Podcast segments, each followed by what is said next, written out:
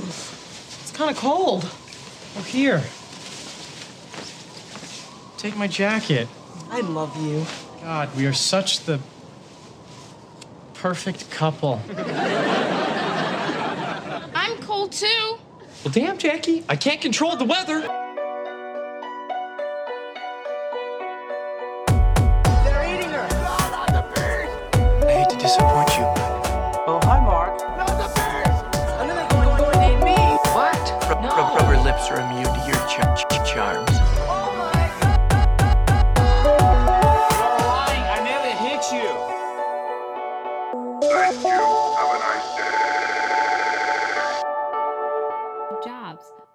Apple's co founders in Jobs 2013.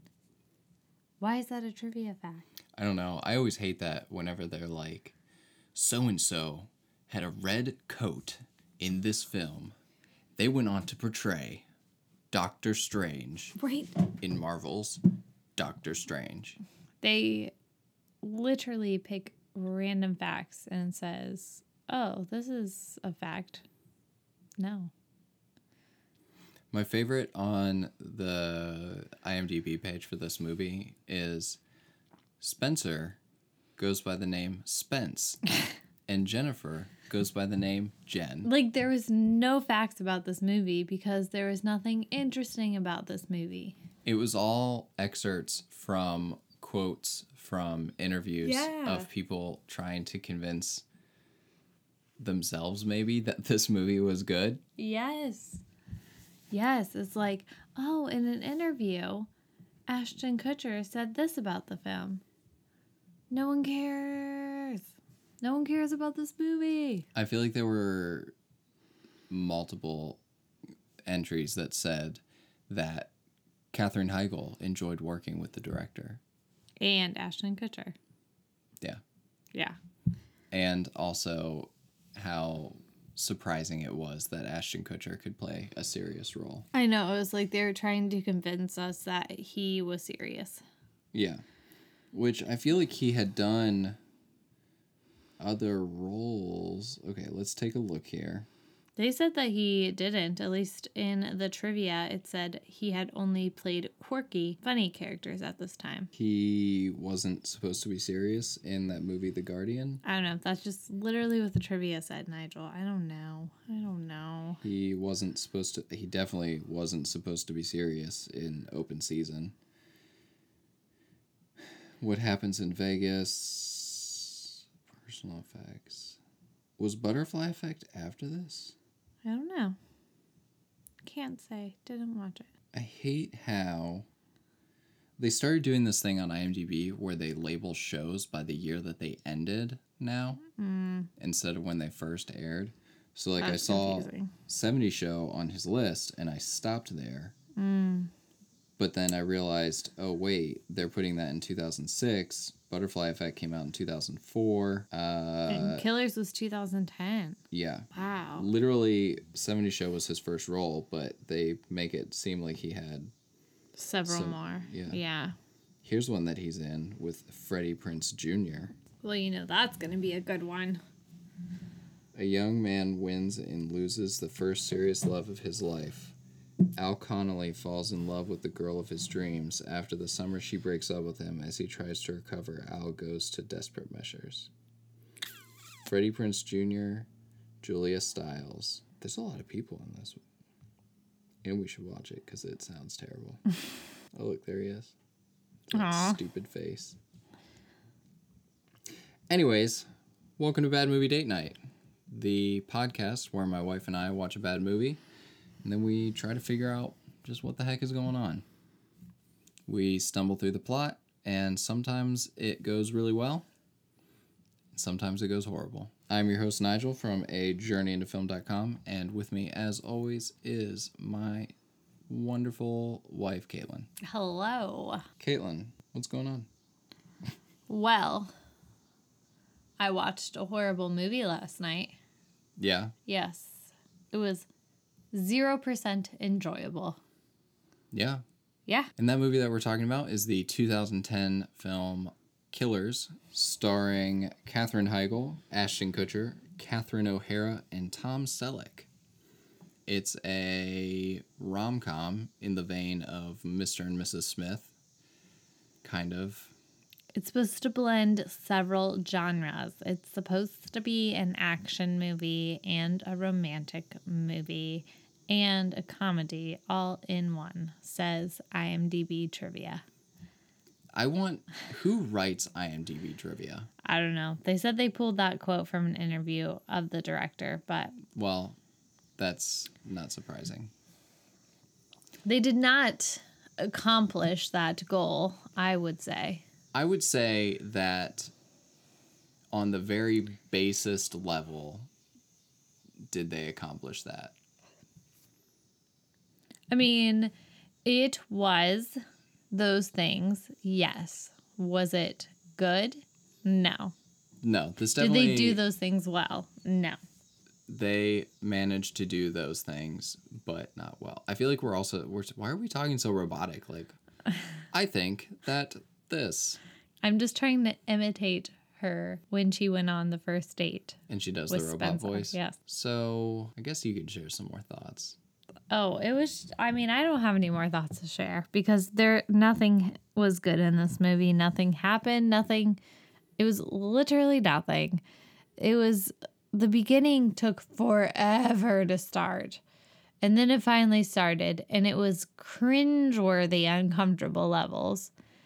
And then it went on to the middle part and then it ended so quickly. Like, the end. Yeah, the ending felt like an afterthought. Like, oh, wait a minute. We can't just have them on the run forever from assassins. We have to end the movie. Let's wrap this up. Clean it up, guys. yeah, clean it up. Yeah. And the surprises in this you can see from several miles away. Yeah. Yeah. I have nothing to say about this movie. End podcast. Roll credits. I was going to say, this is going to be a very short podcast then. Yeah. if you have nothing to say. Uh, I didn't hate this movie. It was boring, but at least it moved quickly. It was a lot the all of the deaths in this movie were very violent. Yeah, but it was so glossed over because there was a laugh after every five seconds. Yeah, you're supposed to find these deaths very funny, but they're also very horrible. Uh, one guy gets stabbed with rebar in a car accident. One lady explodes. One lady gets hit by a deer antler chandelier. Chandelier. Uh, a couple people get shot multiple times after being in a car accident. I think that's it. That one girl just gets shot. Yeah. The one the one girl gets shot and then the other girl gets shot. But her what happens to her husband? He like chokes him. No, I'm pretty sure he just shoots him. Yeah, but he had the he did the thing with the gun like around his neck. Oh, yeah, he did. So he So, choked like, him. broke his neck via choking. Mm-hmm. It was uh what do you even say about this movie? I told you I have nothing to say. It was bad. It's barely a movie, but it is a movie. it took up an hour and a half of my time, so I guess it was a movie. We watched something on the television set. Yeah. Let's jump into it. You want to jump into it? Yeah, let's just get I feel like we have a lot it. more fun with the initial thoughts, but I guess uh, this movie's so bad. There's nothing good to say. I think the only way to there's no initial thoughts because nothing happened in this movie. So you can't have initial thoughts because you're like, oh, I guess I watched that. yeah, So you just gotta jump into the plot and you just gotta start telling people about the plot so that they can understand that nothing happened. there there were like four things that happen in this movie, mm-hmm. and most of them, most of the in between parts involve people in cars. yeah.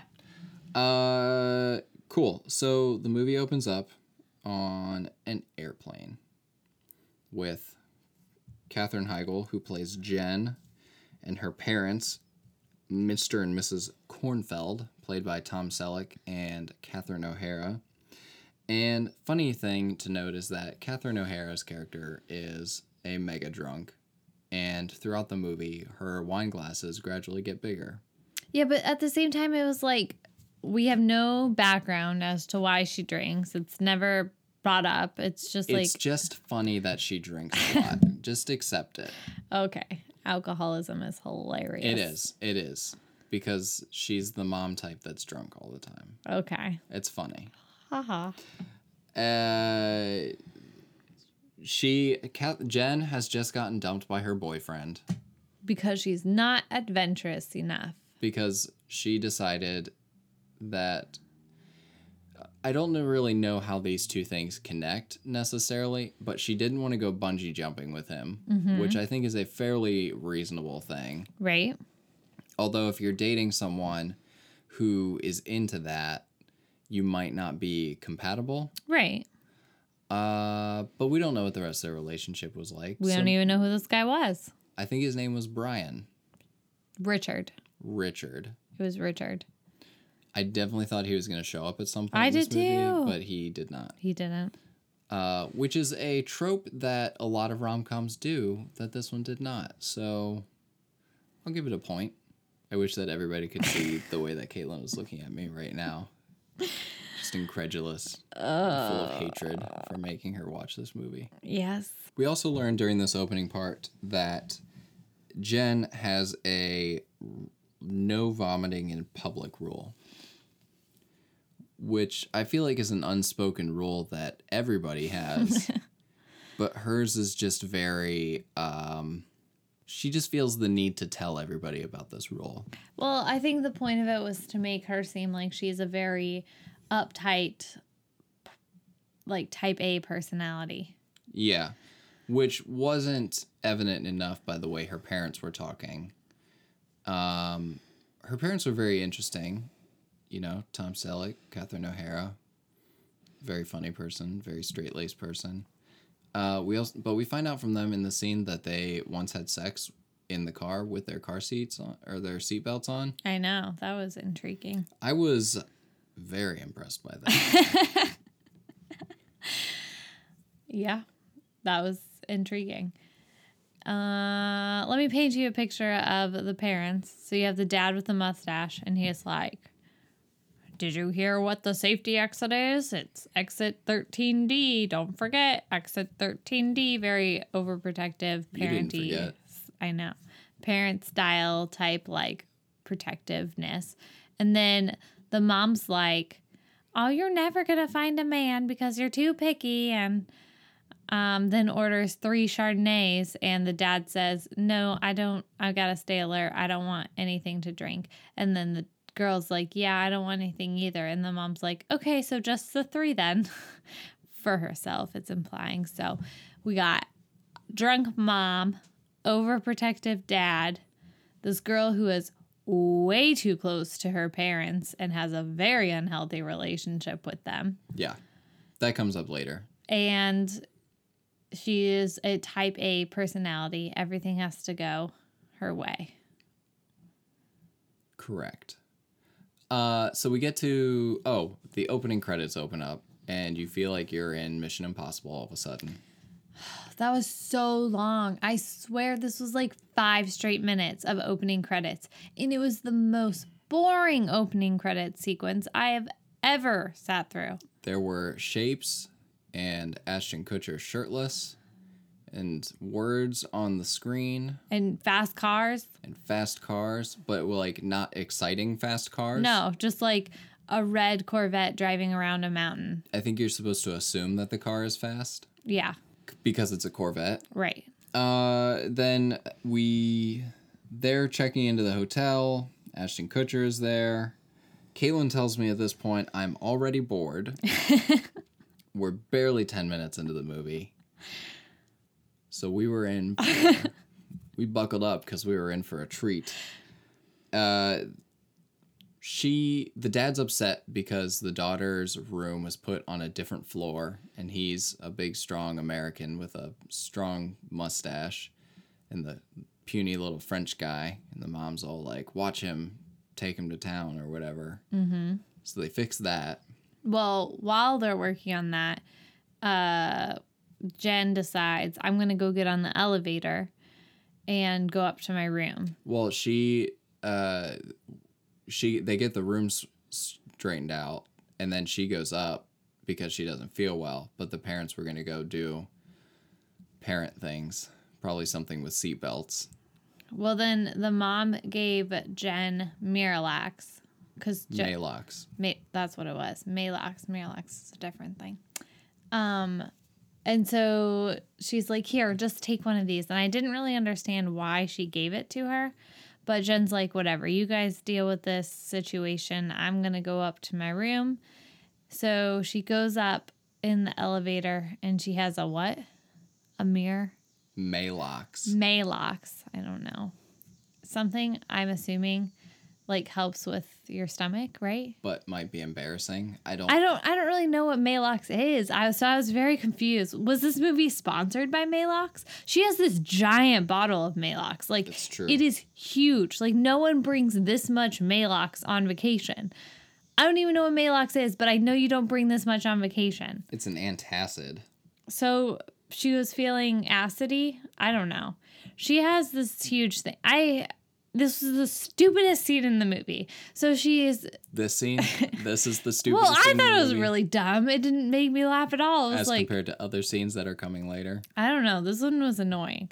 So she's in the elevator with her Malax and she pops one in her mouth and apparently they're crunchy. I it's swear like- this movie was like sponsored by Malax. It's like a Tums. Okay, well, I don't really, whatever. Never had them, either one, so can't tell you. So she's like chewing on one as she's holding the giant bottle, looking at it. Perfect product placement. And then Ashton Kutcher, shirtless, gets on the elevator with some scuba gear. with some su- scuba gear. And he's like, Hey, you going down, babe? And she's like, Yeah, yeah.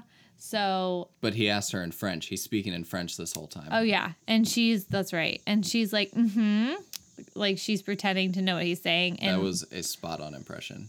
Best impression you've done on this podcast to date. and then she says, um, that she's going down, and he's like, oh, you forgot to press the lobby button again in French, and she's like, and then they go down, and then she gets out of the elevator, and he gets out of the elevator, and she's walking to the ocean area, pool area, and he is following her and she keeps looking back and smiling and he continues to follow her. And then he says, "Amazing. You seem more and more surprised every time you turn around." Again in French, and she's like, "Eh." And then she's like, I'm surprised you remembered this much of the dialogue from the scene. And then she's like, Oh, I don't speak French. And he was like, Okay. Well, nice pretending. And then he's like, Hey, you want to grab a drink? And this is where I call BS because no. First of all, you have a girl in an elevator with a huge bottle of mirror M- Malax, Malax, Maalox. Maalox, huge bottle of Maalox. And she's like walking, keeps looking back at you. And she's clearly not dressed for the pool. Uh, And that was another conversation they had. He's like, hey, uh, she said, why are you following me? And he's like, I'm not following you. You stupid. I'm dressed for the pool. Clearly, I'm going swimming. And he's like, Why are you following me? And she's like, Well, I could be going swimming too, as she's in like a full business attire. And he's like, Oh, yeah, are you? And she's like, No. And then he goes,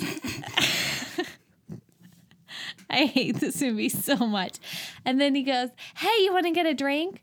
Okay, no, BS right there. Because let me tell you, that's not how that works. People don't like follow people out of elevators and they're like, Hey, want to get a drink? you creeper? No, no, no, no, They do in France, apparently. no. So they agree to get a drink at sunset, which is a very not specific time. They don't even, oh, he does mention the place though. Let's back up a little bit. Okay. There's a couple things that we need to pull apart from the scene. First of all, she's supposed to be this ultra careful individual, Yeah. and she just agrees to go get a drink with this guy Right. right away. Uh, BS. Exactly. Second of all, Ashton Kutcher has the least convincing French accent ever. I mean, he's not even doing an accent, but even when he speaks French, I just hear his stupid voice. and also, it is very difficult to take Ashton Kutcher seriously as an individual. In fact, I think halfway through this, I told you it's way funnier to imagine this movie as a continuation of what his character of his character after uh, that 70s show. Yeah. Because his his serious voice sounds so much like his pretending voice. Mm-hmm. So, anyways, he says, "I'll meet you at sunset at this place." Okay, and who does that? What guy asks a girl out for a drink that has been like creepily staring at him? An overly confident international assassin. I just don't believe it. But fine, whatever. Yeah. Whatever. So he swims up to this boat and fights some people and puts this bomb on a helicopter. Yes. And she runs around looking for a dress because she did not pack any sexy dresses. And as further evidence of how uptight of an individual she is, all of her clothes, all of the things in her suitcase are in those vacuum seal bags. Yes. The ones where you put your clothes in and use the vacuum to suck all the air out. So it's like flat as a pancake. Right.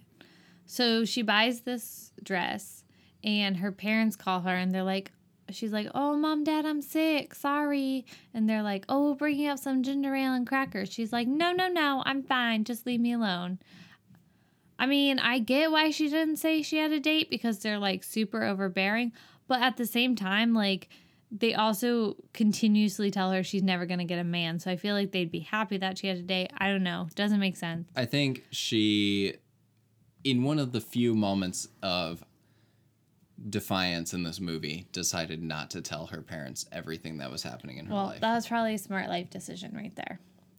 So they meet up at this restaurant at sunset, and she's sitting there with Ashton Kutcher. And I forget exactly how this all plays out, but she does some weird robot voice where she's like, I am a dating robot. And then he laughs at her and is like, Did you really just Oh, do a robot voice? he was like late or something. Which how do you how are you late for the ambiguity of sunset? Right. And she pretended to be mad, and he said, "Oh, I brought champagne," and she said, "Good thing I don't like champagne." Yeah. And then he was like, he told him to send it back. And despite her saying No, no, merely no. seconds later, he still sends the champagne back. Yeah, because she's like, no, no, no, I was just kidding. It was a joke. It was a joke. But the champagne still gets sent back. And she was like, it was a joke. I am a dating robot here to destroy your world or something like that. I don't know. Stupid. Okay. It was also one of those things that if anyone ever did that on a first date, all of the red flags should go up. Uh, yeah. Like that should be enough to be like, you know what? My best friend is really sick. I'm going to have to go. you know what? I have to go put a bomb on a helicopter on BRB. Yeah, that was bad. I did, yeah. Uh, That should have been enough to end that relationship. Yeah. And then- Especially, well, okay, let's clarify something. Uh, if a stranger on a first date did that, Right. that's a red flag. If Right. you know the person and their sense of humor, Right. then That's maybe different. this is a different conversation. Right. But this is a guy in a foreign country Right. who you've never met before. You literally just checked him out because he was going scuba diving, Right. and you think you're gonna hook up with that. And then her parents show up and she's like, and gets under the table real quick. And Spencer follows and he's like, What's up? And she's like, You see that man over there with the perfectly good mustache or something like that? They always make comments about Tom Selleck's mustache. Because that's what he was known for. I know. Throughout like his entire His whole that is sad life. Anyway, and she tells Spencer, "Hey, you see that guy, right?" And he's like, "Yeah, with the perfect mustache." Yeah. And she's like, "Oh, he sat next to me on the plane and he is a Russian, Russian diplomat, diplomat. pervert."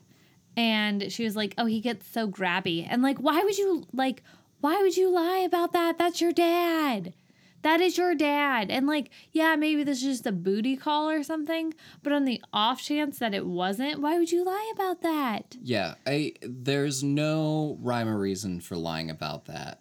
This is the point in the movie when I started counting the lies towards each other, toward between the two of them, smart. because I thought there's definitely going to be some there's to be some lies stacking up on top of each Yeah. other. Uh, So first date, she does a creepy robot voice. She uh, lies about who her parents are. These are number one, ding. multiple red flags that should be very concerning to you as an individual. Yeah. And why she doesn't just say, "Oh, that's my dad. I'm on vacation with them. Right. Please ignore them. I'm trying to hide." Right. Instead of whatever, I don't know. Okay. So that was annoying. And so then for some reason they leave. I don't know if it's because her parents stayed there. I'm not really sure. He They just get up and go to a bar. Yeah, I think he sees the helicopter take off that he put the bomb on. And so he's like, you know what? Let's just get out of here. Okay. He takes her to a club. Which she was like surprisingly okay with for being so uptight. Yeah, which is very sketchy. Yeah. Like, oh, we're at this nice restaurant. You think I'm a respectable guy. JK, now I'm at this club. Now I'm at the club and we be twerking. Except there's no twerking. There's no just twerking yet. It's guy 2010. twerking on her. Yes. So they He also calls her a prostitute, which is kind of funny. that was Not Spencer, the creepy guy. so they're at this bar and she's like throwing back champagne like is her job. And she's like, huh, I don't typically drink this much. Huh. She has this annoying laugh through all of it. So that is my interpretation of it. I mean, it's not too far off. And I mean, how could you not just pound a few back with Ashton Kutcher? uh JK, but seriously. So then he goes to the bathroom or something. Or no, He he goes goes, to to get get, more more drinks. because she drank his because oh oh because this is where he says something awkward for once. So she's wearing this dress and he makes a comment about how the dress looks really nice on her and she's like, "Oh, thank you." Um, and then he was like, "Well, you would look beautiful without the dress on." And then he's like, "Oh, that's not what I mean. I just mean like you'd look good in anything." Basically, is what he's trying to say, but fails but it sounded miserably. like he was taking taking her clothes off with his brain. Yeah. So then she like chugs his champagne and then he's like, "Oh, I'll go get us more drinks." In the meantime, she's like fixing her dress cuz it's, it's super uncomfortable. She's like moving her lady parts around. Her boobies. and then this guy's like, "Okay, okay, I'll dance with you." This is my French accent. I'll dance. That's not French. He's like, I don't even know if he was French. He looked I don't know, he was uh, creepy. Something else. He's like, I'll dance with you. You don't have to take your top off for me. And this is probably very offensive. And she's like, You know, for not liking this movie, you remember a lot of details about it. I don't know why. Like this is almost spot on. I feel like I'm rewatching it all over again. And she's like, No, no, I'm I gotta get back to my date. And Spencer sees this and he's like, Yo, hands off, Nunzio. And uh Nunzio's this character in Boy Meets World who's also French, I think, but he works at a Mexican restaurant. I don't really understand. But anyway. Does he really say that?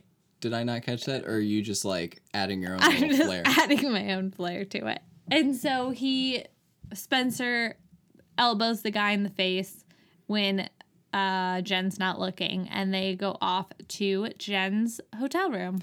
Pause for a second. Because you missed line number two. He tells her two.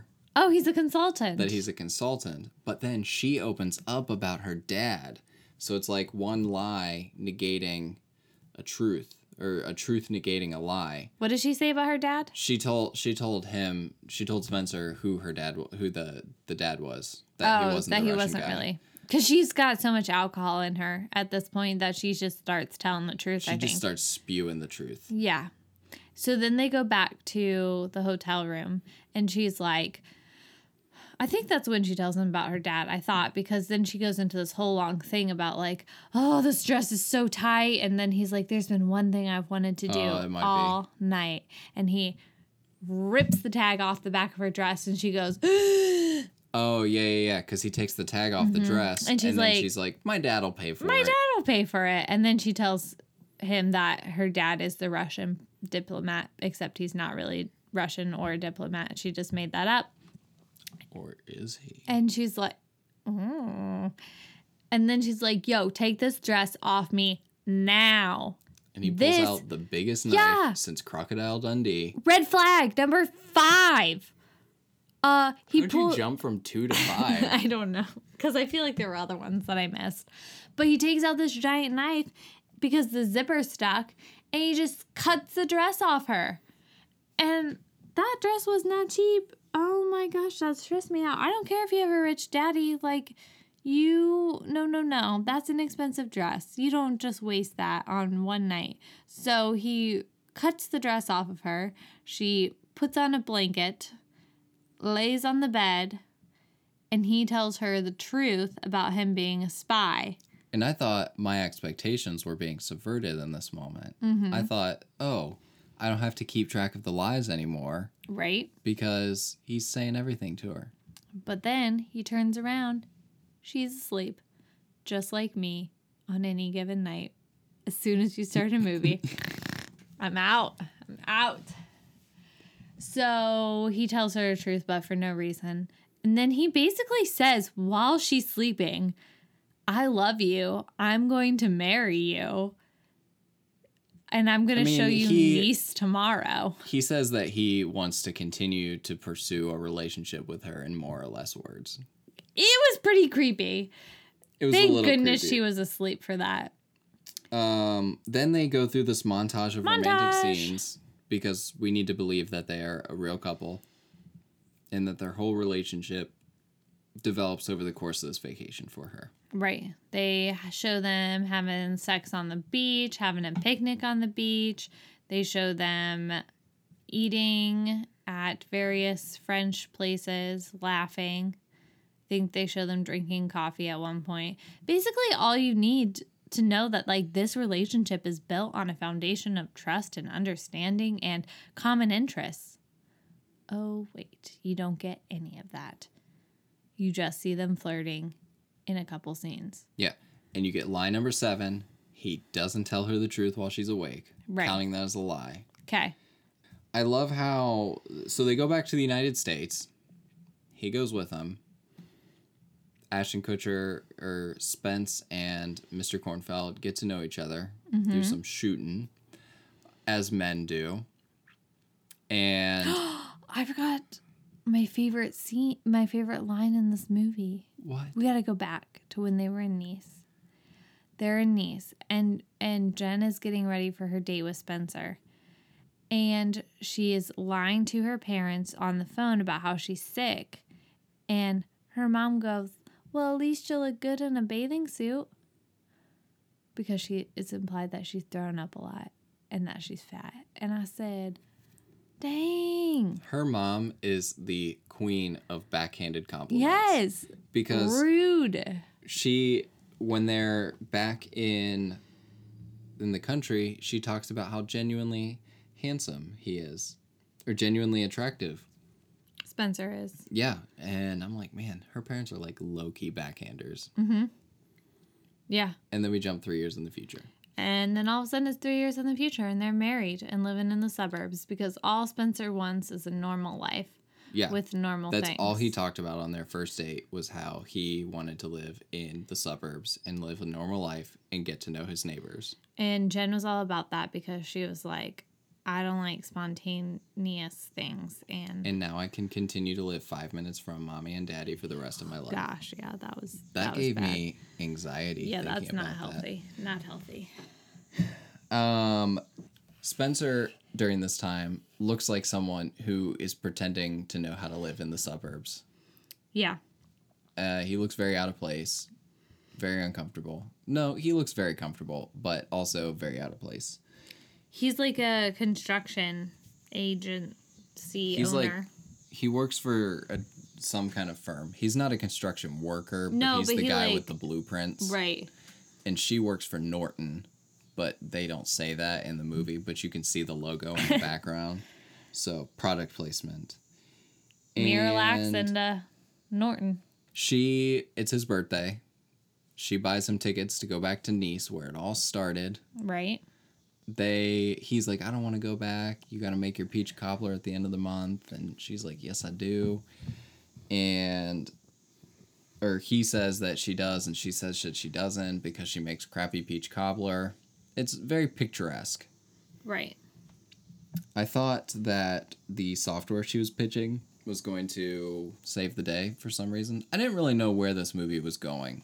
It didn't know where it was going.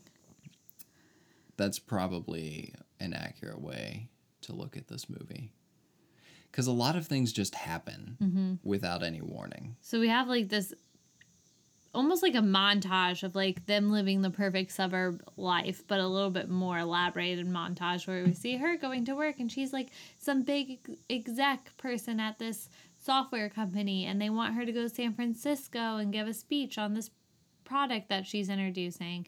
And he is like, I don't know, some head honcho at a construction agency place and he's like telling people what to do and being the boss and we see him banter with one of his employees about sexual harassment stuff that was not funny but apparently in 2010 it was appropriate to joke about these things I don't know if it was supposed to be funny or not. I think we were just supposed to assume that his coworker was a huge pervert. yeah but then like i don't know it was just uncomfortable i don't think we should joke about stuff like that Yeah. Uh, he is in his office and he gets a package from this unnamed delivery service, and it's a book. Oh, we should have talked about the book at the beginning of the movie. Uh, so he when he it's a travel book yeah, it's like a travel guide for France, right and I guess that's like how he gets his orders. And inside is a postcard that says, "Come see me, H, hugs and kisses."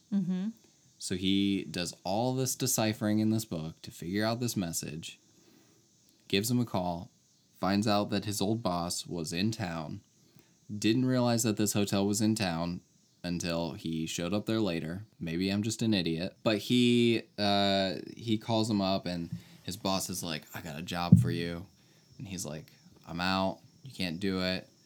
And then who shows up? Mr. Kornfeldt.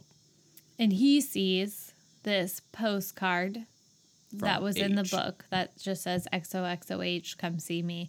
And he's like, Oh, you got a little side hussy going on? And he's like, Nah. And then he's like, Okay, let's go get dinner. I I know why now, but mm, Yeah, it was just kind of like uh if you thought that there was something going on with your son-in-law, you should probably just murder him on the spot yeah, for breaking your daughter's heart. right. He they go off driving and you realize that Mr. Kornfeldt is probably impossible to please as an individual. Uh, they get to Spencer and Jen's house. All the lights are out. And he's like, Why you leave the lights out? My daughter lives here. That's not safe. You shouldn't be coming home to a house that has its lights off. And he's like, I know, you're right. That's weird. So Spencer starts kind of freaking out. He's like, Oops, somebody's in here about murdered Jen or something. Yeah, and he tries to sneak in, and he's got a gun with him. Mm-hmm. And it's a surprise party. Surprise party. Hooray!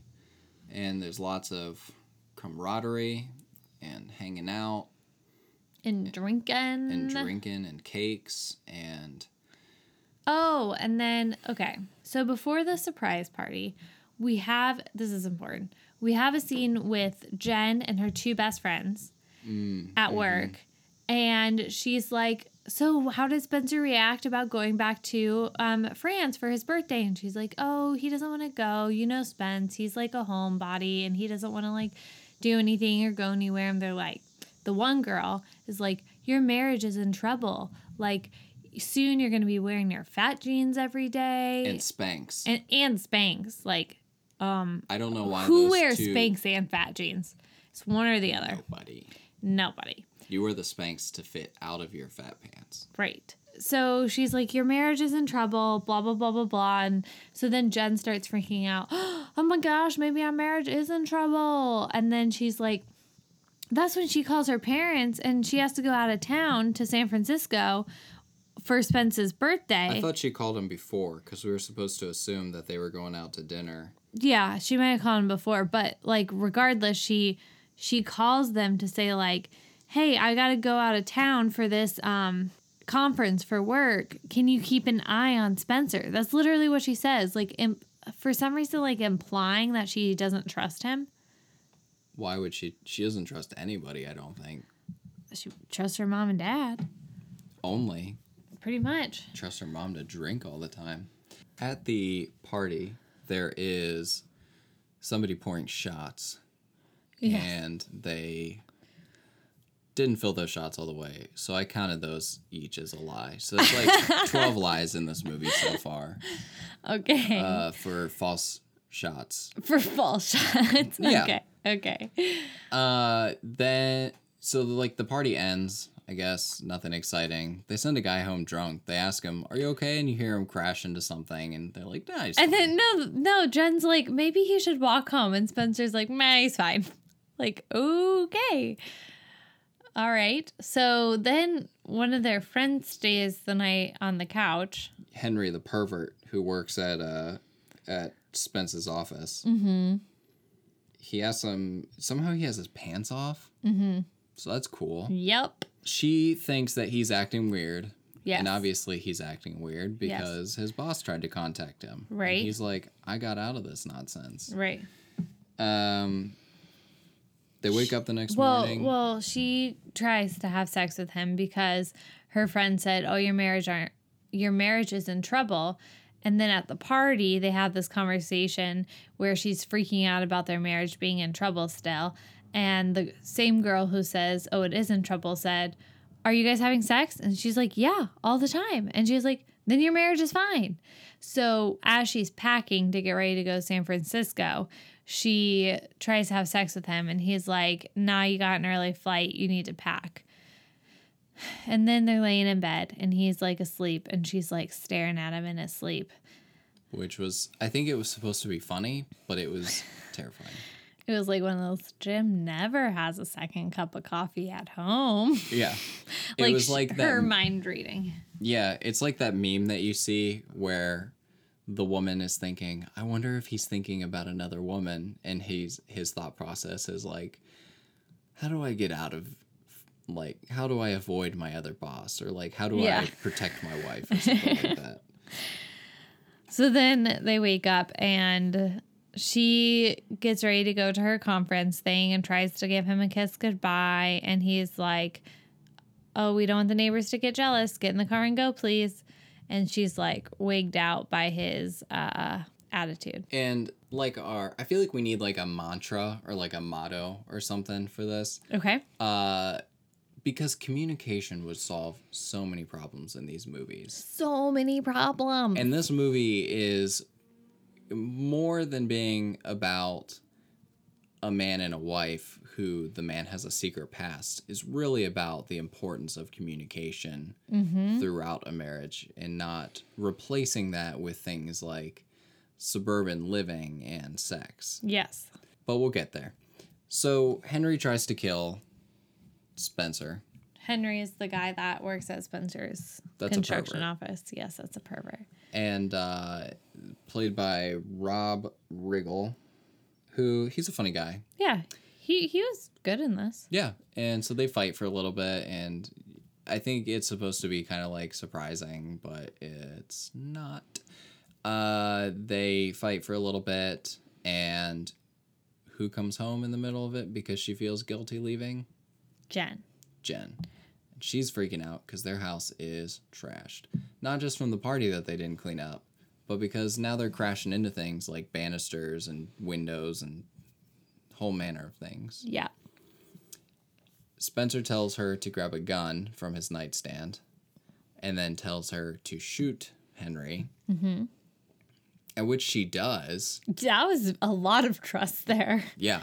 Uh, very scary because Yeah. she closed her eyes when she pulled that trigger. Yeah. And Spencer has him in like a chokehold Right. on the ground. A lot of trust there. Yeah. Uh, she hits Henry, I guess in like the leg or something. The arm. The arm. And uh, Spencer didn't realize that she was going to do it.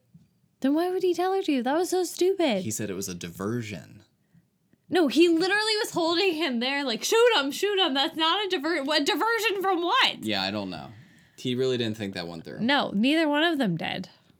Um, so they tie up Spencer, or Spencer and Jen tie up Henry, Yes.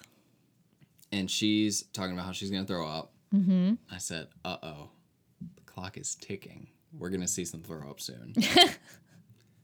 Because well, like as soon as she mentioned that in the beginning, I was like, "Oh, we're gonna see her throw up before the end of this movie." But Yeah. then she reminded me in the scene that she was gonna throw up, and I thought, "Bring it on!" Yeah, you want to see that throw up? I mean, I didn't really want to, but I needed something to root for in this movie, apart from this fictional marriage that was very dysfunctional. Yes. Um, they go on the run. Henry gets out, chases after him. There's this fairly, I want to say, like elaborate, or what's the opposite of elaborate? Like dull. Boring. There's this pretty generic, generic. car chase Yeah. through their suburb. And this whole like I know that suburbs look like cookie cutter, Mm-hmm.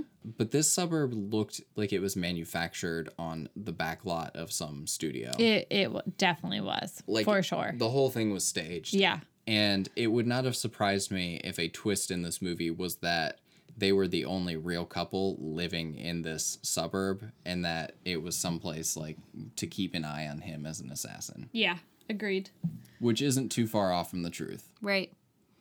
Um, they go to the construction site. Henry and Spencer drive around each other and kind of fight. Yeah. Jen's with Spencer in the truck at this point, and Spence hits Henry's car over this ledge, and he mm-hmm. falls to death on some rebar.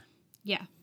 Which is a really horrible death. Like you think in a movie like this, oh, he'll just get shot, or he'll get into an accident, or there'll be something fairly non-violent. But nope, he gets stabbed by.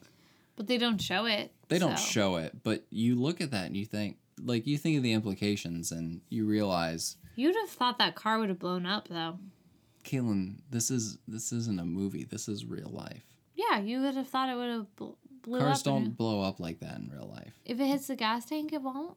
I mean, I think it requires a lot of force to do it. Wow. They did that on Mythbusters, where they proved that shooting the gas Hmm. tank couldn't blow up a car or something like that. That's cool. Didn't know that. Yeah. Um, what happens next? So then, what what happens next? So then they're like, "What are we doing?" I think he says we have to go to the construct. No, I know they go Oh, to Kmart they- next, Yes, they but go I to don't Kmart remember why. because She was hungry, or I know she thinks she might be pregnant and she need to get a pregnancy test, but like, I don't know why she needed to do it right then and there. For one, did they go back to the house? No, that's later. Something happens in that requires them to go to Walmart, Kmart, Kmart. to get pregnancy tests. Yeah, There's a scene. There's a cameo from Usher Mm-hmm. as Kevin, the Kmart employee. She throws up in the Kmart. Or does she throw up before the Kmart? I don't remember. I literally don't remember. Okay, This is where it starts getting muddled. here are three things that happened. She throws up. They go to Kmart and buy a pregnancy test because she thinks that she's pregnant. Which, like, she thinks that she's pregnant, like, at the worst time. Like, lady, you thought this today of all days. And then all of a sudden, just because she thinks she's pregnant, she's like, she is I'm kind starving. of uptight enough to decide that in the midst of all this, they should talk Because about it's her not about her. pregnant. I mean, it needs to always be about her. yeah. So she's pretending like she's hungry because I'm sorry, if you just found out you're pregnant, you're not starving instantly. Oh, I think I may be pregnant. I'm probably less than a week pregnant, but Well, I need threw food. up a ton. You ever get hungry whenever you after you throw No, up? I do not want to eat after that. Like no, not like immediately after, but like shortly Several after. hours later, maybe. Okay, well, we're not on different pages on this one. So they go back to his construction office for her to take the pregnancy test. Mm-hmm. And we realize that they have a relationship in which they're okay peeing in front of each other. No, they're not. She struggles Oh, with it, she but she doesn't uh, protest to him being And she's like, first. she only struggles because it's like a big deal. Like she's more watching. pressure. Yeah. Like it's more pressure because she's taking pregnancy tests this time. Oh. But the reason they go to the construction office is because they want to check Henry's computer. That's right. and they find pictures from them and he says hey babe your dad took this picture and she goes i don't like what you're saying i'm going to go take a pregnancy test Yeah. So she takes this pregnancy test. Turns out she's pregnant. but while she's taking the pregnancy test the girl that he told to work on saturday is in the office he's surprised by that she turns out to also be an assassin Tries to kill him by strangling him with a laptop uh, cord charger thing. yes how does the chandelier fall So um, she, he remember oh he shoots he's it. got the gun Yeah. and he shoots it Because she comes in, um, Jen comes in, sees this girl trying to kill her husband. The girl has a cord wrapped around Spence's neck. jen has the gun Jen tries has to the shoot gun. but it's empty Right. No, she doesn't know how to shoot it. Remember, she shoots it and she's like, I don't know how this thing well works. Well, she she she shoots it but it clicks and so Oh. she said i don't know if it's empty or if she's just like i don't know i don't know it was stupid. bottom line office girl gets stabbed by the chandelier of deer horns Mm-hmm. deer horns deer antlers And she's like swinging from it.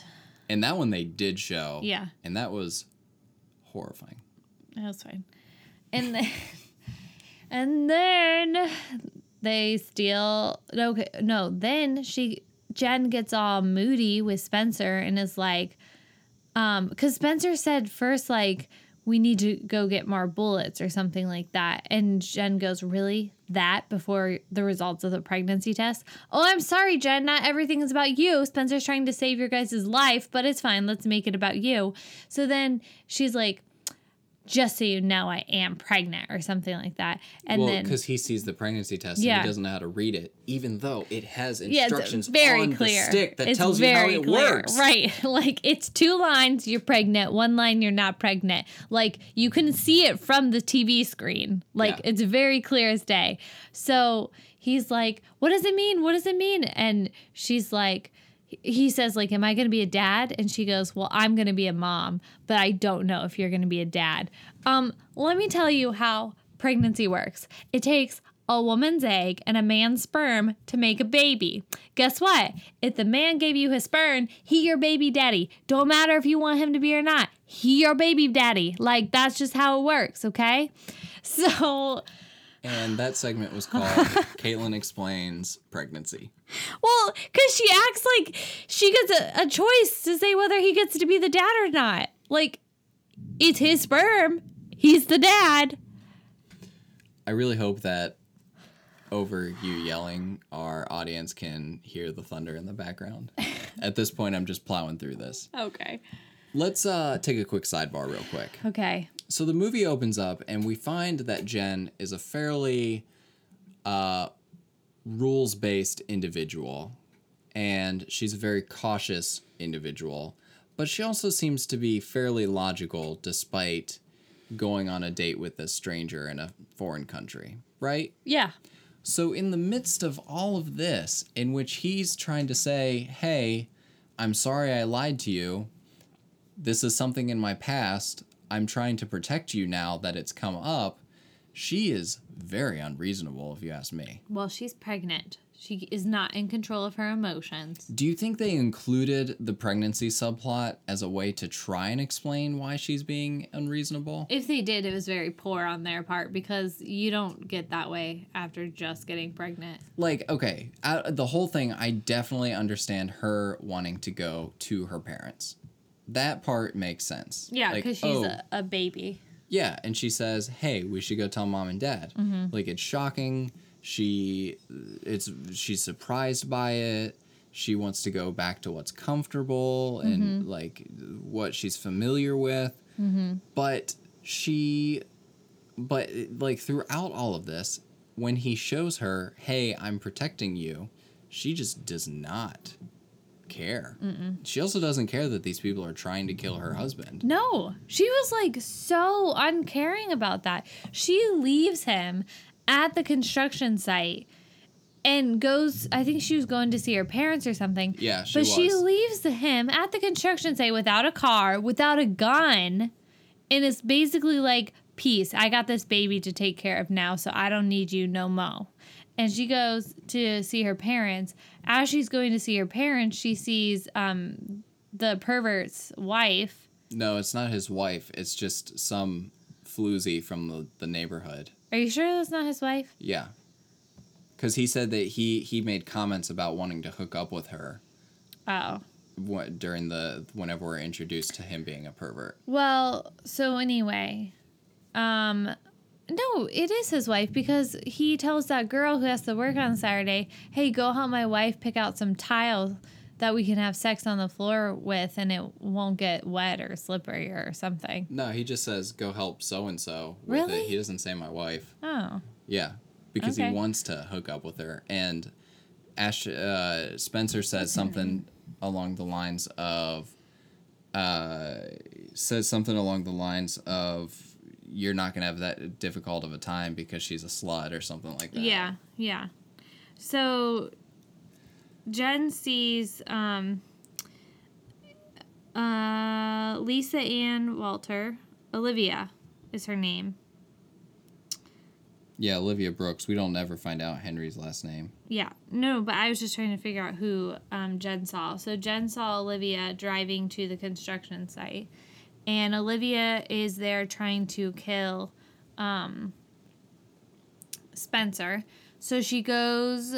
Um, so oh, so no, no, no. Before Olivia gets to the construction site, there's a guy delivering a package for Spencer, and he goes to give Spencer the package, and then like pulls a gun out on him, and Spencer like starts shooting him or something like that, and then the guy ends up getting out of the truck, and Olivia ran runs over him in her Mustang, killing him.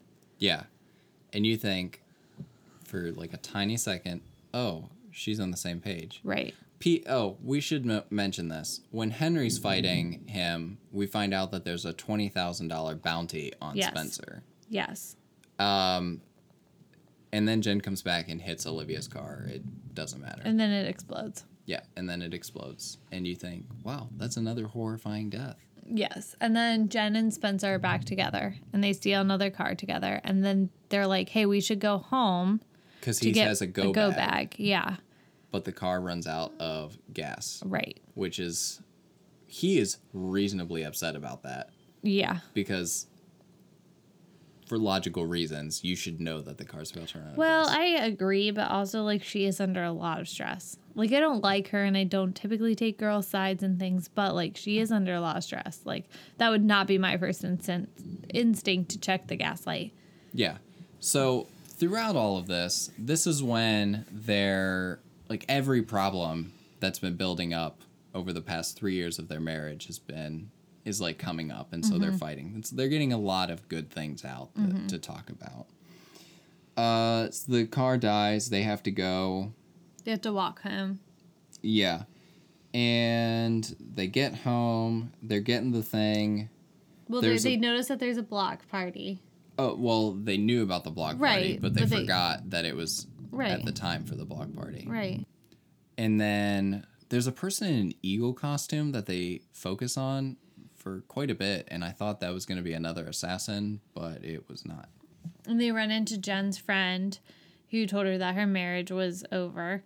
And she tries to go say hi to her and Spencer's like, no. And and Jen's like, what? She's not packing heat. And he's like, you don't know. So they You'd be surprised where people hide those things. Right. Oh, we missed the scene from the hotel. Yeah, I was just going to gloss over that. Uh, they go to the hotel where his boss is, and he's dead. And that's why they go to the construction site because the flash drive thing. Yes, because they check. wanted to figure out what the thingy thing was. Yeah. Um, I wonder. At, uh, I wanted to know what are the odds that every single neighbor that they've had over the past three years has been an assassin? Because it seemed very coincidental. It did. It is explained, but still kind of odd. Um, there's this couple in the movie who's all decked out in tackle, tactical gear who goes into their house and tries to, uh, you know, get them out or take them out. right, kill Spencer. Yeah, while they're getting guns in the go bag. And then who shows up? Her friend Jen's holding friend a gun. to Jen's mom. Yes. And we should note that her friend is Kristen, played by Casey Wilson, who is very funny. So, um, Casey Wilson comes in and she is holding a gun to Jen's mom's head. And she's like, Both of you get in the living room. I'm going to kill Spencer and get this money. And who walks through the door? But Jen's dad, who also has a gun and pops Catherine, not Catherine Kristen. Heigl, Kristen in the head with Yeah. a bullet. And just She to wrap dead. all this up, find out that her dad was behind everything. Turn, like activating the assassins He planted sleepers in Spencer's life. to keep an eye on him because he knew who he was. He knew who he was um, because he says, Oh, when we were at the hotel in France, I was supposed to get on that helicopter and you were supposed to kill me. Um, but once I saw you at the hotel, I didn't get on it. So he knew who Spencer was from the very beginning. Then, when he saw the note card in Spencer's office, he realized or thought Spencer was back in on the game. Yeah. So here's the thing that's very in- confusing to me. Who is her dad working for? Does she say like, "Oh, the NSA dad- or something like that? Yeah, but he says, "I work for the blank blank blank, and I have a license, to blank." Right. So, He works for the CIA. That was in the title sequence in the very beginning. oh really? Yeah. So, It said like CIA headquarters, blah, blah, blah, blah. And then it gives him his mission thing. uh, Yeah. They're both on the same team, but it's very blurry as to like who kills who and why. yeah, because he says he okay. So he her dad says, "I." When so and so went rogue because he stole a bunch of information, and so we thought you went rogue too, which Yeah. is why he activated the things. But why did why did Spencer try to kill him in the beginning if they don't were know. on the same team at that point in time? I don't Was that know. when his boss had gone rogue? That might have been when his boss went rogue. That was not very clear. It was not clear. It was very muddled. So then Spencer and Jen have their baby. Whoa, and no, no, hold on. out. No, hold on. Because I like the scene. Like, Katherine Heigl does something funny. I think it was her, right? Um, the mom. So Jen. That's Catherine O'Hara. Catherine O'Hara. So Jen's like, hey, mom, dad's a spy. And the look that Catherine O'Hara gives is so funny. This is the only time I genuinely laughed in the movie. She's sitting there drinking wine out of a coffee cup and she just shrugs her shoulders like, I don't know what's going on. And I like related to her in that moment. Like, none of this is clear. I don't know what's going on either. I'm just glad this movie's over. Yeah. So, flash forward, they have their baby, and uh, Jen says, No more guns, no more fighting, dad and husband. And then they go out on a date night, and Spencer has lasers all over the baby's room protecting him, I think. But I also feel like it's dangerous to keep a baby that close to lasers. But what do I know? I'm not a parent. You're also not a spy. So I'm also not a spy that you know of. Uh. So there we go. that's the movie. That's the movie Killers. And if you want to watch a really good movie, you should watch Always Be My Maybe because that movie's really good. And I genuinely enjoyed it. and that was a segment called Bad Movie, Good Movie. That's right. um, the budget for this movie was $75 million. Caitlin, would you like to guess what the domestic and worldwide budgets were for this movie? Or, like, what they made? 50 million? Uh, close to the gro- the domestic. Really? Yeah, it was 47 million was the domestic. Okay. And worldwide, I'm going to go with 63. It was 98. What? So it pretty much made its budget back. How did it Um, make so much money? people like Ashton Kutcher, That's and probably I guess true. I think Katherine Heigl has some star power too. Maybe Catherine O'Hara and Tom Selleck. I don't know.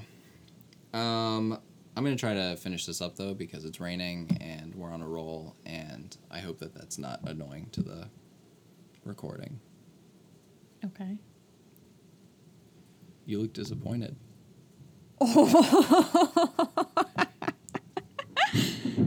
Oh boy. Oh, the lights just started going off and on. It's about to get real up in her. It's about to get so real. Thankfully, I'm running off of laptop power. Not electricity. Well, that is electricity. but we can keep podcasting. Keep podcasting. Okay. So, um, Caitlin, how would you improve this movie? Oh my gosh. I don't have any other interesting facts. We talked There's about this no other beginning. interesting facts because No. nothing interesting happened. Yeah.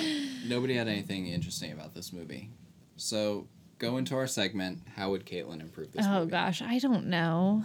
How can you improve such a horrible movie? I mean, first of all, let's get rid of the girl who plays Jen. Annoying. Annoying, annoying, annoying. Let's make her Emma Stone. Okay?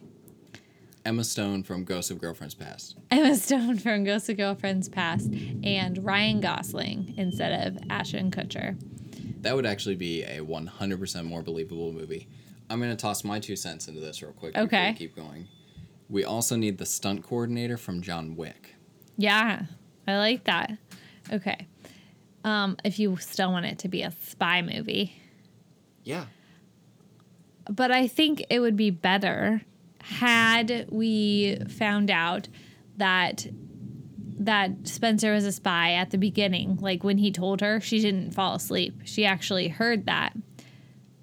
But they decide to be spies together and go on missions and stuff. That would be a better movie. Sure. I think what well what if he he did tell her and she said, "Hey, thanks for being honest." And he's like, "But I'm going to get out." And she's like, "Okay." Yeah, but that's a boring movie. No, I because want them then to we be could spies still have together. him co- we could still have the the people show up at the end Yeah. to kill him Yeah. and she says, "I thought you said you were out." And he's like, "I am out. I don't know what's going on." Yeah, no, I mean that would be fine too, but it'd be cool to see them go on missions together. And then turns out her mom is also a spy, and her mom and dad Oh are spy gosh. duos. No, no, no. Her mom is a spy, but she works for she's evil. That could be believable. Eh, but the dad is a good guy. Yeah, So then we have like a little triad of people who are spies who are all on different teams. yeah, I like that. I think that could be a good movie. I think that could be good. Yeah, And who is his boss? Tom Hardy. Tom Hardy. no, Tom Hardy plays the boss and the baby. oh, that would be pretty good. That would be pretty good. Right? Yeah. That's all I got. All right. Um, I don't know about you, but out of all of the movies that we've watched so far, I have the most faith in Jen and Spence working out. Yeah, I think especially now that all this truth stuff is out in the open. Yeah, they're gonna they make the it. little powwow circle. Yeah. he opens up to her about his native language, Yeah, that was stupid. and he tells her about how he di- wanted to tell her "I love you" first. Right? Oh, that was cute, That was cute. but lame. Yeah, and I found them to be a pretty believable couple, Yeah. Mm-hmm. despite not really liking either of them as actors. Yeah, They let's let's focus on what they do right. They communicate with each other.